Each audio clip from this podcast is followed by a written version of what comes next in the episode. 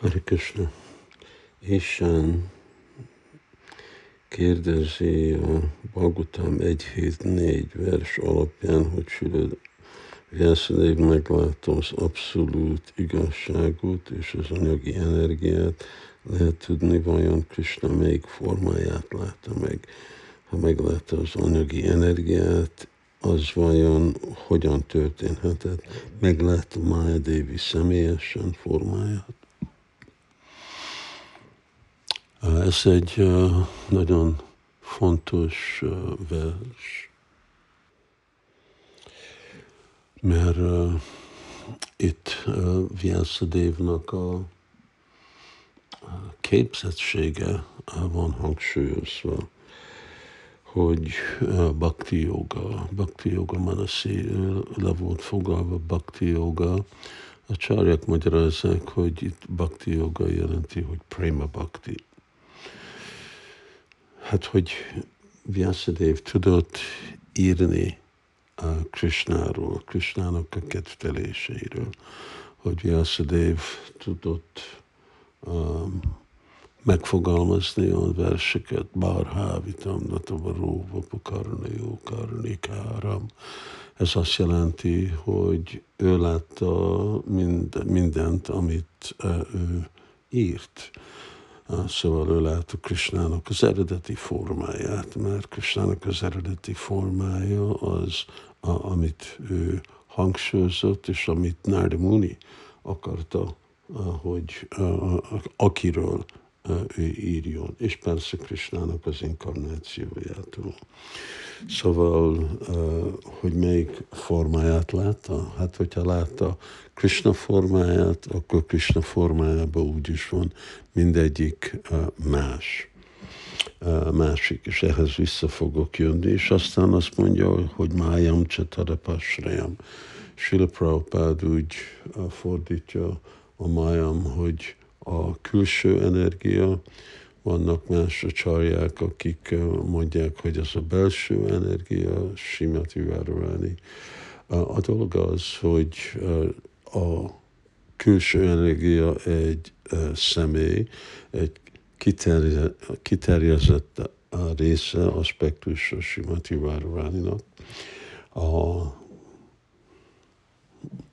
Gópa Kumar találkozott vele, amikor ment át a burkolatán, Anargi Energiának a burkolatán, ő találkozott Maya Devivel. Szóval uh, Maya is uh, ott van, de ő uh, áll a uh, árnyékban, ő úgy áll, mint uh, uh, mögötte, az úr mögötte, az később is van magyarázva. A pásrajam teljes irányítás alatt. De most itt a fontos dolog, azt hiszem, amit a, a baktáknak képe kell tartani, hogy a, ami nincs annyira részletezve, ez nem szükségesen igényes, hogy mi tudjuk. Lehet meditálni rajta, lehet a itt ezt a következményt levonni, hogy hát igen, írta a Bagotamot, és csak ott tud valaki írni, amit ő személyesen lát vagy tapasztal. És ugyanígy Maya Devi-ről, Maya Chatadapásrayam, hogy milyen forma, nem mondja a Sukadev Goswami, és az, hogy nem mondja, jelenti, hogy meg lehet a tartalmát érteni, ami az ő üzenete, anélkül, hogy ezeket a másik részleteket mi tudjuk is. Mert amit most csinálunk, az, hogy mi most spekulálunk. Ugye, mi spekulálunk, ez nem elmi spekuláció, ami tilos, hanem ez filozófikai spekuláció, ami meg nem egy rossz dolog. Siddhanta bolje csitténak alász. Szóval ez jó, de ugyanakkor, mert nincs részletezve, akkor bakták ugyanúgy megértik a következményt, amikor folytatják olvasni a tanításait ami itt Sukadev Goswami mond.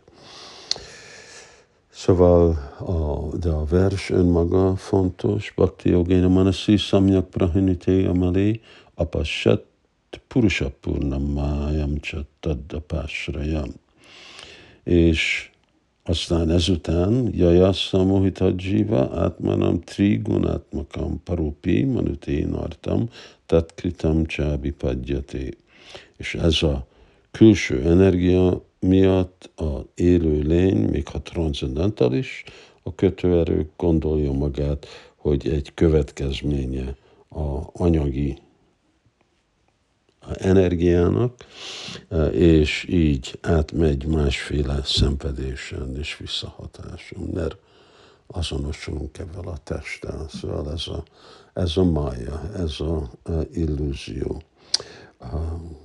És amikor ettől a májának a hatásától felszabadulunk, akkor természetesen mi tudunk megvalósítani Bhakti Yogéna Manasi, ugyanúgy, mint Vyasadév, hogy igazából mi a tartalma Simad Bhagavatamnak. Ő írja, mi halljunk, de mi tudunk látni, mi tudunk apassat, purusha purnam, lehet látni a purusha purna. Szóval amikor itt azt mondja, hogy purnam, az azt mondja, hogy teljes, az abszolút személy. Szóval akkor itt ugye egyértelmű, hogy miről van szó. Jó, ez több perspektívából ez a téma, és Hari Krishna.